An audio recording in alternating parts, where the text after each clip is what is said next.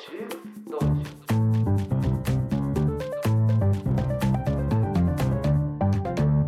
レトピ。はい。では始まりました。エルトピの時間です、エルトピでは、えー最新のトピックスをテーマに、えールークスの高校生たちと一緒に、はい、そのトピックスについて議論を深めていくというコーナーでございます、はいはい。よろしくお願いします。本日のスピーカーを務めますのはルークス代表の斉京平ととルークスのリオンとえールクセの和弘です。よろしくお願いします。はい。お願いします。で今回取り扱っていくテーマが、はい。まあ、ちょっとややセンシティブなテーマでもあるんですが、まあ、ちょっと気をつけながらそのはい。東大殺傷、東大のねうん。受験会場ですかね、うん。あの共通テストの受験会場でうん。殺傷事件が起きたということをテーマうに、ん。あの話をしていきたいなというふうに思ってるんですけれども、はいまあ、あの非常に痛ましい事件でしたけど、まあまあ、はい率直にね、その高校生たちはどういうふうにそのニュースを受け止めたのかなっていうのをまずちょっと聞いてみたいんですけどどうですか、うんいやあの私はなんだろうそのニュースの中でまあ、取り上げられてた、まあ、記事の一つの文章にその、えー、と加害者のその高校生がその、まあ、刃物を振り回して混乱している中でその高校に対してごめんなさいっていうふうに、まあ、つぶやいてたと言っていて、まあ、それがなんだろう例えば親とかその周りの被害者じゃなくて学校だったっていうのが、まあ、て言うんだろう一つ興味深い点だなっていうふうには思いましたね。うんそうそれこそそれがなんだろう、まあ、学歴社会っていうものをなんか反映していることでもあるのかなみたいなふうにまあ思ったりもしましたね。感じです。僕はもう素直に悲しかったっていうのがなんか、うん。あの一言目でなんか、あのしかも年下になんがこんななんか、まあ、高校2年生がね、はい高校2年生なんで、ん。でまだまあなんていうかまだまだ1年ある。うん。うんっていう、まあ、まあ確かにその、まあ、いろいろあるのかもしれないけど、うん。まあ、一般的に見てその焦る感じじゃないっていうのを取れると思うんですけど、うん。そういう状況の中でも、まあ、追い込まれていって、うん。まあああいう行動に出てしまったっていうのが、まあ、非常になんかなんていうかその、まあ、今今までちょっとそういう事件が重なってきたのもあってその社会的にうん。何らかの原因があるんじゃないかなっていうふうにうん。ちょっと、その思ってなんか自分たちも考え直さなきゃなっていうふうに思いました。ーそうですね。だからまあそのもちろんその実際にね刺された被害者のこととか、い。まあ、すごくねあの受験っていうのはすごく準備もして、いその当日の受験会場に臨んだと思うし、うん。まあ、で実際にそのそうやってね刺す、まあ、刺されるってことは本当に結構、ね、被害者もまあ18歳ってことだからすごくトラウマにもなるだろうし、まあ、今後ねしっかりそれであの入試としてフォローアップがちゃんとされるかどうかっていうことも大切だと思うし、はい。もう本当に被害に遭った方には本当にこうねなんていうかなんと言っていいかわからないけれどもね、うん。本当に早く回復することを祈るしかないし、はい。まあ、でそのことはやっぱすごく大切なことの一方でで同時に、まあね、加害者の側のねその視点だからやっぱこんなことやってひどいやつだっていう風なね、そういう見方っていうのがやっぱあるし、まあ、そう世の中の大きな流れだと思うけど、うん。まあ、それをねやっぱ社会全体として捉えるたらどう見えてくるかっていう視点を持ってるっていうのは結構そうね。大切な視点なんじゃないかなっていうふうには思ったよね。はい。うん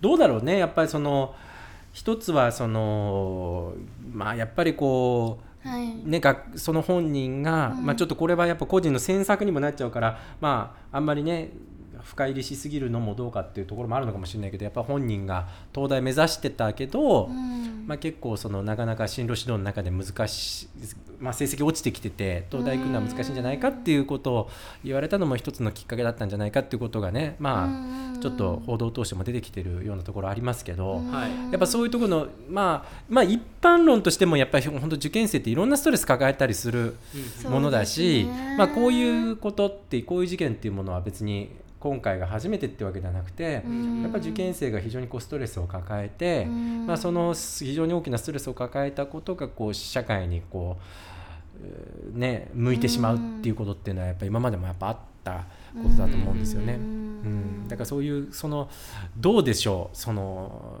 まあ一皆さんも高校生としてそのはい。日本のその学歴社会とか受験生の競争とかそういうのなんかストレスとかはい皆さんなんかどどうですか？感じてらっしゃいます、いやそれは、まあ、すごい感じますね、なんだろう受験ええーとノイローゼ？イノみたいなのっていうワードもあるし受験打つっていうワードも、まあ、ネットの中に流れてたりして、ねまあ皆さんだったらね小学校受験とか中学受験とかうん。高校受験とか、はい。ね、大学受験に限らずいろんな受験がね、今までも皆さんも経験としてあると思いますけれども、はい。うん。いや私自身その中学受験を経験したんですけれどもやっぱりその時よりもなんだろうそのえー、とその就職っていう面においてその大学受験での成績ってもう本当になんていうんだろう命というか、うんうん。なんていうの大学の名前でその就職できるかどうかっていうのも結構その会社によって変わると思うんですね。うんうんうんうん。そういった風にその将未来を見据えると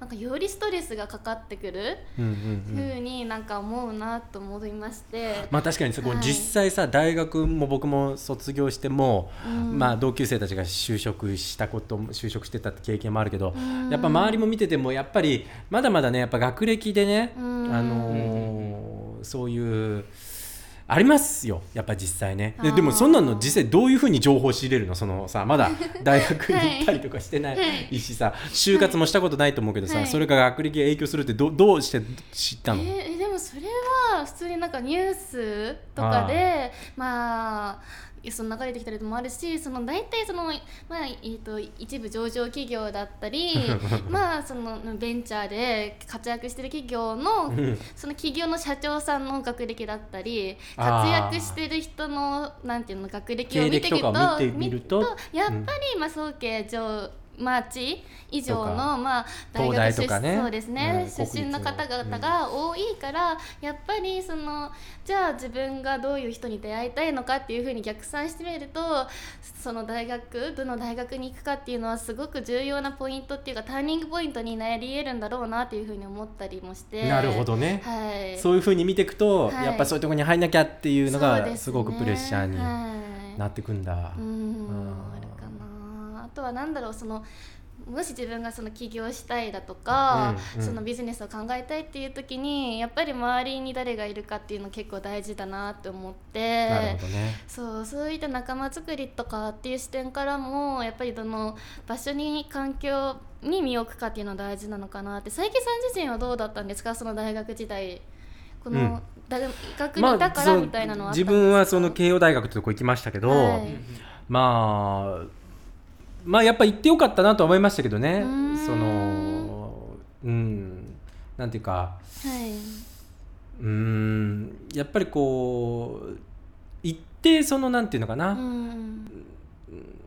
まあ僕は良かったですよね。やっぱー。そういう大まあ、努力して、はい。まあ、大変でしたけどその俺ももう受験の時とかジンマシンとか出たりとかもしたこともあったりしたんですけど、はい。大変は大変でしたけどやっぱりそう入ってなんていうかもうこう目的意識を持ってる人もいたしうん。なんかこういろいろ社会で活動してる人たちもいたしうん。だからそういういろんなこう人と出会えたのでね、うん。まあ、それは、まあ、だから逆に言うと他の大学通ったことないからそのどうなるのかっていうのは分からないんだけど自分はそういう大学に入ったことで、はい。まあ良かったなっていうふうに思うから、うん。まあ目指したいと思うんだったら目指したらいいと思うし、うん。やっぱ一定なんていうかさ、まあ、競争に勝ちたいみたいな、うん。そういうこう競争心というか競争性を持った人とうん。出会うことはできるんじゃない？やっぱそういう大学に行くことでね。あでそれでやっぱりライバルができて自分もモチベーションになるみたいな、ーあー。そういうことはやっぱ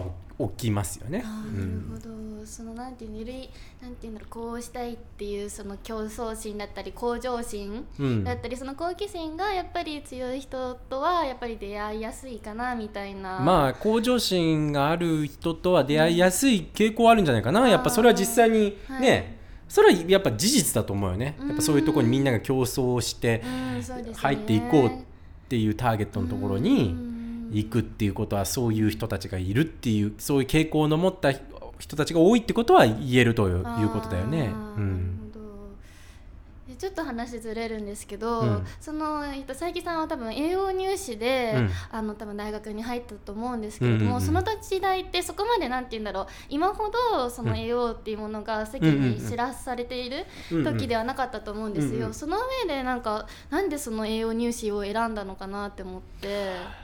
まあ栄養入試まあだから一般入試も考えてて、はい。でも栄養入試もあったから、まあはい。チャンス2倍になるんだったら2個受けとこうみたいなところとあそうなんですね、うん、あとグループディスカッションとか、うん。なんか面接とか自己 PR とか、うん。なんかそう自分ペラペラペラペラ喋ったりするの得意だから で社会のこととかこう話したりとかするの得意だから、うん。なんか自分向いてるかもと思って受けてみたね。あーそうだったんですね、えじゃあやっぱりそのなんていうのその活動履歴とか作っていく上で、うんそうなんていうの心がけたこととかなんか今とはその違うなっていうこういうふうなことあったらよかったのになって思うこととかってあるんですかね？そうね。活動をするまあ心がけた。まあそんなに自分なんかこうこ何かに心がけてってわけじゃなくて自分が本当に好きでやってたことをうん、書いて出したみたいなところはあるかな。そうなんですね。うんうんまあ、せとにかく政治とかいうことに関心があったんで、うん。なんか自分が総理大臣になった時の マニフェストみたいなの勝手にへー。50ページ分ぐらい作っ総理大て、臣になった時の、うん、えー。ちょっと今今そうまあ今言うと恥ずかしいけどね。なんかそんなことを高校生の時は考えたんで自分が、うんまあそういう総理大臣になったらこういう選挙公約っていうかマニフェストこういうふうにしたいなみたいなのとかっていうのを、うん。まあちょっと勝手にね妄想して書いてたみたいなところはねそういうの出したりえーなるほど。なんかちょっとお話戻りますけど、うんうん。なんかそのストレス受験生が抱えるストレスそうだね。みたいな話でそ,、うん。の僕今ストレスからすごい逃げてるんですよ。うんうん。というのもなんか、うん。僕し私立の中高一貫校に中学受験して入って、うんうんうん。でそこがまあなんかすごいなんかいわゆるなんか学歴至上主義みたいな学校で、まあうちの学校俺の所属してた高校もそんな感じだったな。あーでそれでなんかあのもうとにかく勉強が第一だみたいな。うん。でそのいわゆるテストの点数でそのその人間の良し悪しまで決まってしまうぐらいで、うんうん。そのお前はテストの点数が悪いんだからみたいうん。そういうことが普通に出てきてしまうみたいな。うん。そのまあ、ある種、まあ、こういうこう,、まあ、こういう積み重ねからその、まあ、そのフルストレスな環境ができて、うん。でそのそれに耐えられる人っていうかそれに順応していく人は、それをむしろどんどん内面化していって、うん。そのその自分はそのテストを取ることでその人間になっていくんだっていうふうに、うん。その勉強を積み重ねたり、うんうん。そのまあ、人を蹴散らすっていう快感を覚えてまあねその点数はい。でこう上回っていく、上回ることで、うん。そのまあ、勝ち上がっていくっていう、うん。そのまあなんていうか、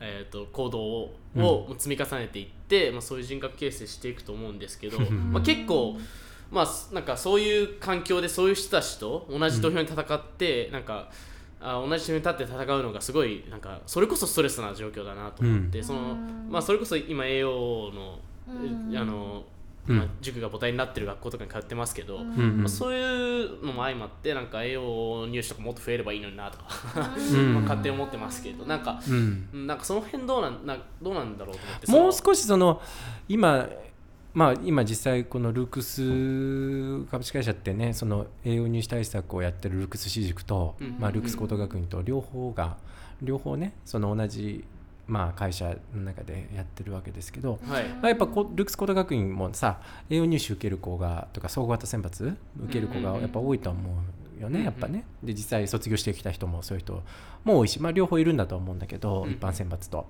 でまあその総合型選抜の方が、うん。なんていうか一点刻みの競争っていうことよりかは、人物本位で考えて、もっと少しその多面的に評価をしようっていうものですよね、うん。その入試としての性質としても。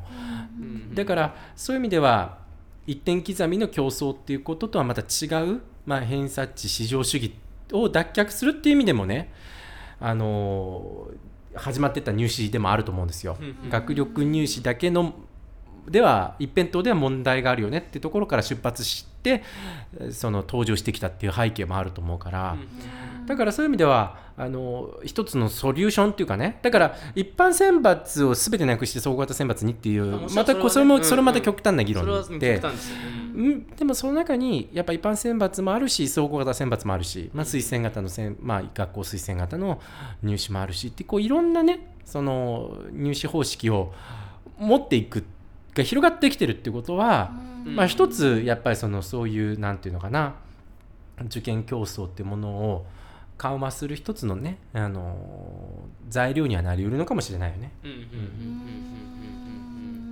で今なんかこのまあ結構面白い話いただいたんですけどそのまあ確かにその一般入試とその栄養入試だったりそういう総合型選抜みたいなのはまあ共存していくことでまあいいバランスを取っていくべきだみたいな、うん。まあ、その上でなんかそのまあちょ,、まあ、ちょっとまた話変わっちゃうんですけどなんか結構そのさっき僕が話した内面化の話がうん。僕の中では結構大きな問題だと思っていまして、うん。そのまあ、今回の事件に関わるかどうかは別としてその、まあ、最近なんだろう巷で結構その学歴ネタみたいうん。なそういうのがいわゆる SNS だったり、まあ、うん。YouTube、うん。TikTok だったりで、はいそのはい。はいまあはすごいすごい結構かなりいいね集めてたり、うん。あまあ、流行っていると、うんうん。まあなんかそのエフラン大学みたいななんかそういう、まあ、ちょっとすごい下世話ななんかそのまあなんていうかなそうまあまあある種暴言みたいなことをいうことで、そのエンタメ性を,、うんを保っているみたいなものからそのそのまあ有名なのだとそのなんか僕はどこどこ大学出てるんでみたいな。うんうん。のでその入学式とかに行ってその,、その君たちなんかやばいねみたいなこと言いに行って、まあ、炎上するみたいなのとかいろいろあって、え でそういうのがかなりなんか定着していっててでそれもなんかかなり受験生とかが享受してるイメージがあって、うん。なんかこういうなんか状況をなんかなんとかしなきゃなと思うんですけどなんか、うん、なんかいやまあ僕もさそういうの見たことあるんだよね、そのはい YouTube とかでさ、はいちょっと学歴をでもうもう全てを評価するみたいな。もう一つのネタみたいになってる部分はあるからさ。その一つの芸としてそれが成立してるしそれはかなり視聴再生数とかもね。だからそれで思うのはさいいい視点だと思っててやっぱ YouTube ってさやっぱいろいろその規制がさ、緩和されてるじゃないですか、はい。テレビと違って、まあ昔のテレビが面白かったっていうね規制がなかった、もう本当昔の昭和のテレビとかもさそれこそさもう本当ひどかったんだよね。もう下ネタもオンパレードだし、差別的な言葉もオンパレードだったし、まあ、いろんなものがオンパレード。だからある種さそれがこうそういうものにこうきちっとこうコンプライアンスみたいなものが入ってって、まあ、それが行き過ぎてるのもどうかって話もある一方、今度は YouTube とか、まあ、Twitter とかいろんな SNS が新しいサービス。しかもまあグローバルなサービスが入ってきたことで、やっぱそういう日本まあ日本の規制とか、まあ、あるいはその国レベルのいろんな規制が届かなくなっててやっぱ野放図になってるわけだよね。で野放図になると、まあ、何が一番指標になるかっていうとやっぱり結局見らいいくいいくら見られたかっていう PV 数とかね,、まあ、視聴数っていうことになってって、やっぱりより過激になっていくし、より人々の欲望を駆り立てたり、まあその面白おかしくしていく方向にどんどんどんどんこうなっていくわけじゃないですか。だからそういう方向性の中で、でそしてかつその高校生たちとか、まあ中学生たちとか中高生がみんな iPhone 持ってて、そしてその情報入手がやっぱテレビとかよりもそう YouTube とかになってきてるっていうことは、すごくそのなんていうか新しく対応していかなきゃいけないことだと思うんだよね、うん。まさに。だから本当にみんなの意見とかみんなの考えとかみんなの視点ってすごい大大切だと思う。やっぱこういうでその中において今今回東大殺傷事件みたいなことが起きて、でその中にやっぱり一つそのねなんていうか個人攻撃じゃなくてさ加害者とに対する個人攻撃とかっていうことよりもまあそのことはそのこととしてきちっと彼がどう罪を償うかっていうことはきちっとその法的な枠組みの中でやっていく、うん。そしてまあね。ね。うん。その学校とか親とかが関係者がやっぱそれを誠実に取り組んでいく。でその中でやっぱあんまりね外野がギャーギャー言い過ぎたりとかさ、しすぎるのもどうかっていうのも思うしさ一回彼がそういうことを引き起こしちゃったってことで彼の将来が全くこうねお先真っ暗みたいになっちゃう世の中っていうのもどうかなとも思うじゃないですか。まあ、で一方ででもそういうふうに言うと被害者の感情をそこにって、まあね、こういうことが語られなくなってしまってるよね、すごく語りにくい世の中だと思うんだけど、ね。でもだからこそやっぱこうやってエルトピとかでうん。こうやってみんなが高校生のみんなとこういうの話すってすごい意味があると思うんだけど、うんなんかそのそういうことをこうきちっとこう一つ一つ紐解いていく必要あるよね。だから本当にこのどういうふうにこの事件をはい。やっぱりこうさうん。やっぱこう一つの事件でさわーっと騒いでさ、うん。ああだこうだああだこうだうわーなんでこんなこと起きたんだわーわーあいつはなんだなんだなんだこうだったらしいよああだったらしいよどんな学校だったらしいよあいつあんな風だったよっていうようなゴシップじゃなくて、うん。どうやってこういうことこういうね事件をやっぱどうやってす少なくしていけるのか、うん。そういうこう歪みみたいこう社会の歪みとして捉えてやっぱその歪みをどういうふうにこう私たちの中でもう一回同じようなことが起きない。同じような苦しみを味わう人がうん。被害者が出ない。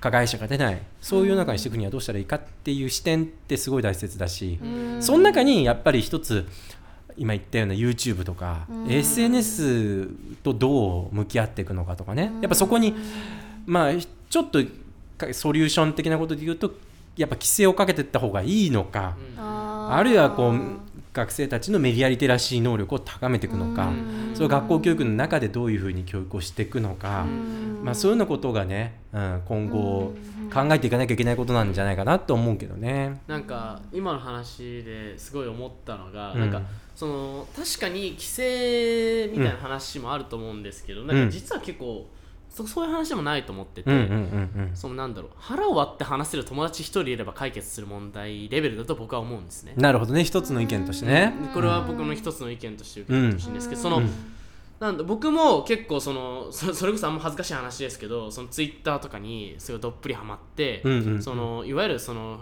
まあ中中高一貫校です。なんかそういう学校だったんで、うんうん。そのまあそのある種再帰性再帰的にねその、あその再帰さんって意味じゃなくてその再再帰ね。その再び帰るの方再び帰る再帰的。再帰的なその感覚に陥って、うん。そのまあ周りそのいわゆる学歴至上主義的な、うん。そのかあの空気が微満してる中に自分を合わせに行こうっていうのが働いて、すごいそういう発言を行ったりしてたんですよね、うん。別にその大した鍵垢とかでやってたことは大きいことじゃないんですけど、うん。でもやっぱそういうことをしてる時ってすごい友達いないんですよねやっぱり。なんかやっぱ友達いなくてその自分がずっと鬱屈しててみたいな、うん。やっぱその友達いればなんかまあそんなことないよ。なんかまあその確かに受験もあるけどみたいな。まあいいじゃんみたいな。その忘れられる瞬間があったり、うんまあまあまあみまあいいよジュース飲んでなんかまあちょっとまあだらっとしようよみたいな。なんかそういう、ななんていうのその無ある種無意な時間、うん。何のためにもならない時間だけどみたいな。心が落ち着いたり居場所があったりみたいな、そういう時間があるだけでいいんですよね、うん。でも、まあ学校だったりうん。まあそれこそネットだなのかもしれないけど、うん。そういう時間さえ奪ってしまう、うん。うんまあ、かなりもうその時間みたいな時間っていう感覚？時間だったりその人間関係だったりみたいな結構複合的にまあ物事絡み合ってるからなんかその規制1個でそのどうにかなると思えないしむしろなんか悪化するんじゃないかなとも思ってしまうしあっていう。ー確かに、なるほどね。うんうん確か中学生とか高校生の場合ってその自分がの入れる環境で家か学校かネットかっていうその最低3択ぐらいしかない中で、じゃあいかにその自分が多角的に多様な視点で物事を見れるかっていう風になったら、それこそ何て言うんだろう学校から一歩出て社会にどう参加していくかっていうことがなんか問題というか一つのテーマではあるのかなみたいなうん。感じはするけど。なんかわかる気がするな。なんかその、なんか俺も最近ちょっと思っていることなんですけど、うん。なんかちょ ちょっとこんな話を高校生とするのもどうなのかっていうのがありつつもね、まあ、そういうところに踏み込んでいくのがルックスらしさだと思う思ってるんで。ですでやっぱ僕カミングアウトしてる。ゲイゲイ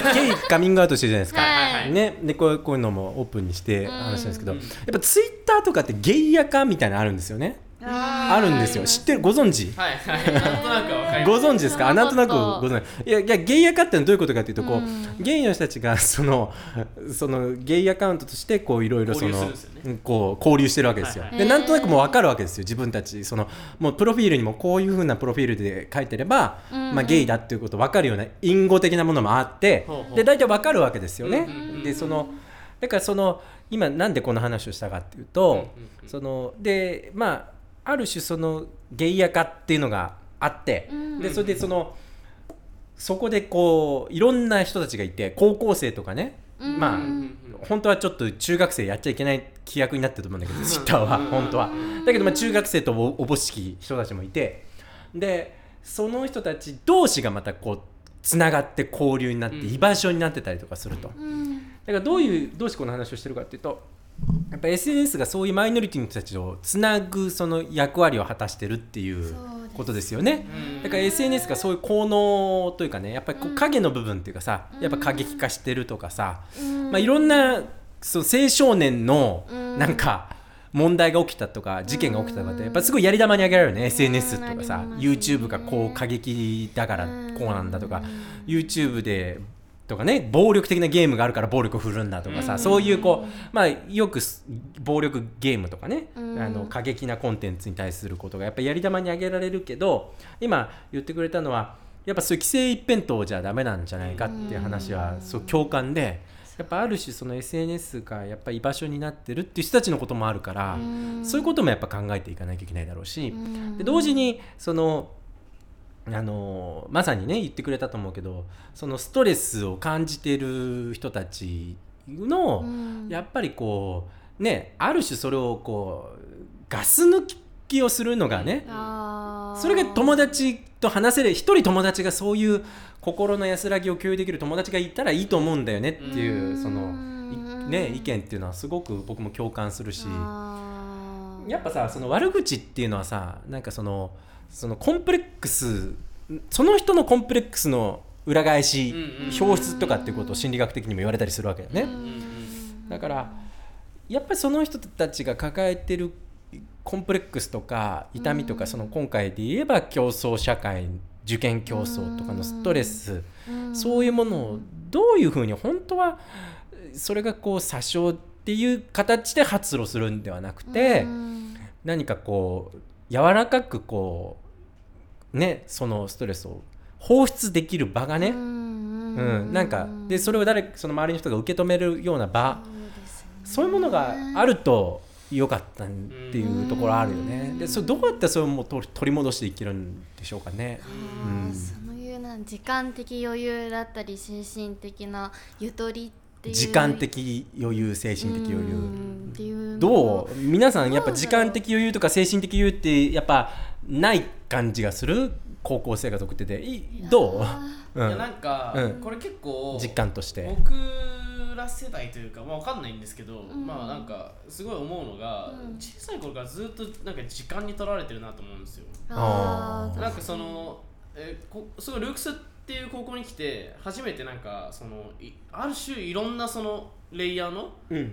えーっと環境から来た子たちと交流するからすごい面白いんです。雑多で、うん。まあまあ、いい意味も悪い,、そうだね。いい意味でね、まあまあ悪い意味はなく。てまあでも、まあ、悪い意味もある時もあるうん。ある時もあるんじゃない？時もあると思います、うん。まあまあまあまあそれは置いといて、うんうん。でそのその雑多に交わってると、うん。小さい頃は時間を気にしたことがなかったみたいな、うんうんううん。んその5時に帰ってきなさいみたいなのがあったとしてもその5時に帰ってきなさいレベルだったみたいな話をしてて、うんうんうんで僕結構ち小中あのち小小学校からなんか幼稚園の頃からなんかずっと勉強されてて。うん。で小学校なんかずっと塾とか入ってたんで。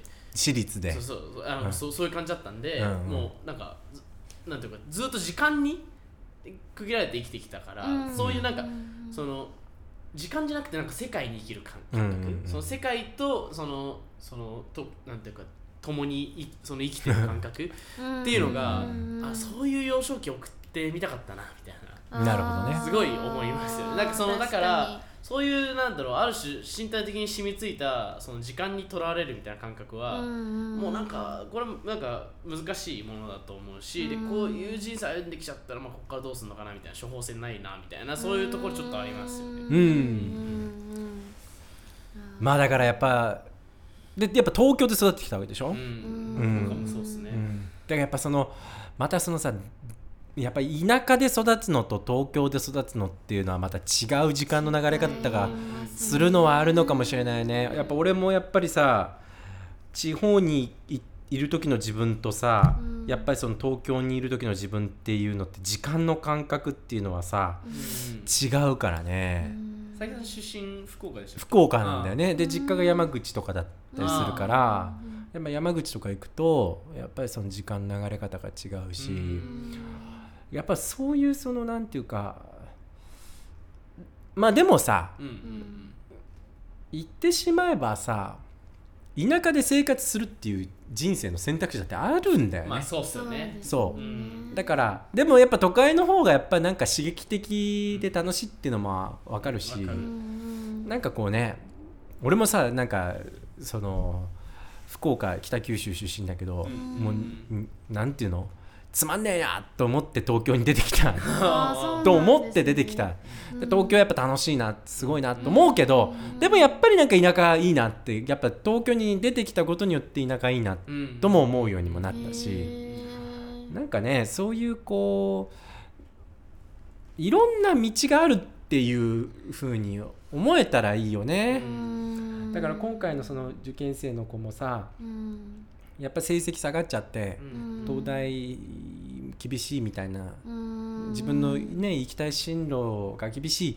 だからもうお先真っ暗だってなっちゃう気持ちもわかるっていうかさなんかさそんその時の感覚高校生の時の受験生の時の感覚という時にさそういう風になっちゃう感覚わかるんだけどさうん。いや人生っていろいろあるよっていうね、うん。そうですうねん、だからそこがさやっぱそのけそういう意味ではいろんな経験を積めるとねそうっすよね。うん。だからそういう意味ではさなんかこうよくさちょっとまたこれも派生的な話だけどさ少年法ってあるよね。うん。ありますね。で少年法ってさある種その今今20歳のまんまになったのかな、まあ、ちょっといろいろ条件を変えながらちょっと少し罰則化しながらも、あのまあだから今回の少年もねうん。実名報道はされてないわけですよね、うう。んん。でもそれってなんで実名報道しないんだっていう声が絶対こういう事件起きた時にはありますね。強いうん。強いんだよ。やっぱり。ツイッターとかもすごいうん、やっぱこんなことしてこんなことねまあそれ被害者の人からするとそれはその怒りはわかるしやっちゃいけないことなんだけどでもでもやっぱりその少年犯罪とかね未成年の犯罪っていうのはやっぱりそのなんていうのかな。やっぱりこれからこうもう一回彼が立ち直っていくか彼ら彼女らがね立ち直っていく機会をやっぱり用意しておくような社会の方がやっぱ僕はいいんじゃないかなって思うんだけどね、うん。うん、だからそういう意味でも少年法って今やっぱまだ維持してると思うしね。うん、うん。でもやっぱそれどんどん撤廃しろっていう声の方が世論の方が強いんだけど。そうですねでもそのことも考えてみてほしいし実際その結構大学でも勉強したことの中に加害者学っていうのがあって加害者学っていうのはそうどういうことかっていうと加害者の立場をもっと考えてみようっていううん。そういう視点。そういう視点なのよ。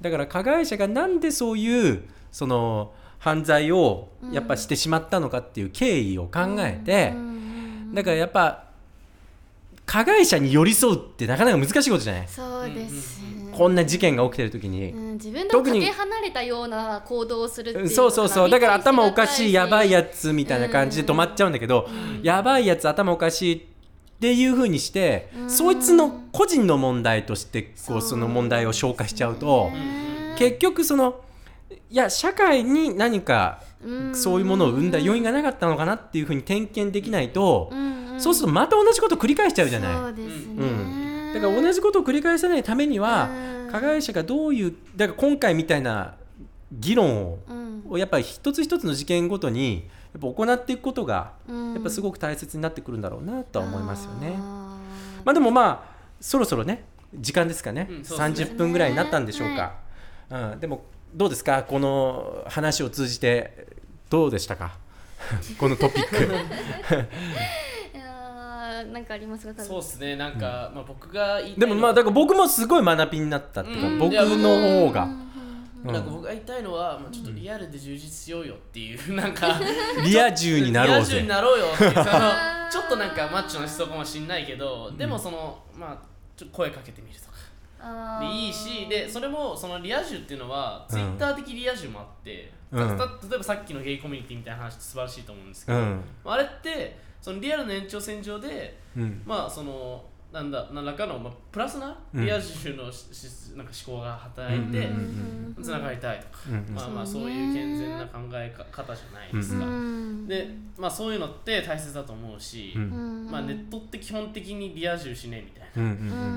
ので、まあ、その維持されてる、まあ、コミュニティだと思うんですけど、うん。まあ、そうじゃなくて、まあまあ、スマホを捨てて街へ出ようじゃないけど、うんうんうん そういうの大切なんじゃないかなってスマホを捨ててうん。たま街に出よう。んう。おー。あー人これと。これ寺山修司のねちょっとパクリですけど、へうん まあーそうですね。そういうのを、まあ、再び、うんまあ、今回の事件とか思って、うん。まあまあそれは別に関係あるかどうかは別として、うん。まあ、一つ。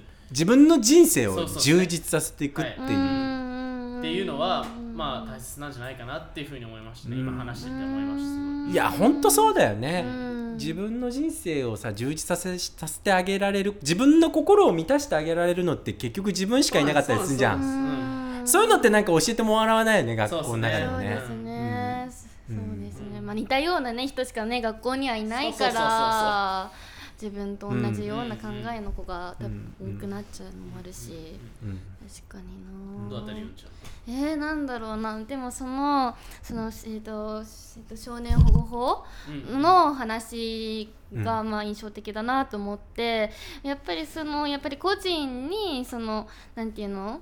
焦点を当てて非難するんじゃなくてそれを取り囲むじゃあ社会はどうだったのかとかその子がいた、まあ、家庭環境はじゃあどうだったのかっていうふうに見つめ直してたら、うん。じゃあもしかしたら自分が加害者になっている立場かもしれないし、うん。そういうふうになんだろうな一つのニュース問題に対して、うん。なんだろう個人ではなくてそのそれにその発生するそのと社会うん。とかそのとの関係性とかをやっぱりその友達同士で話し合うっていうのもやっぱりなんか必要なのかなっていうふうにやっぱり捉え直していくっていうのがまあ大切かなっていうふうには思いますね。はいいや本当にありがとうございました、充実した議論だったと思います。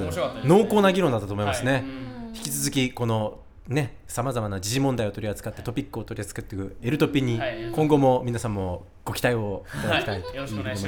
はいはいじゃあ今日はありがとうございました。ありがとうございました。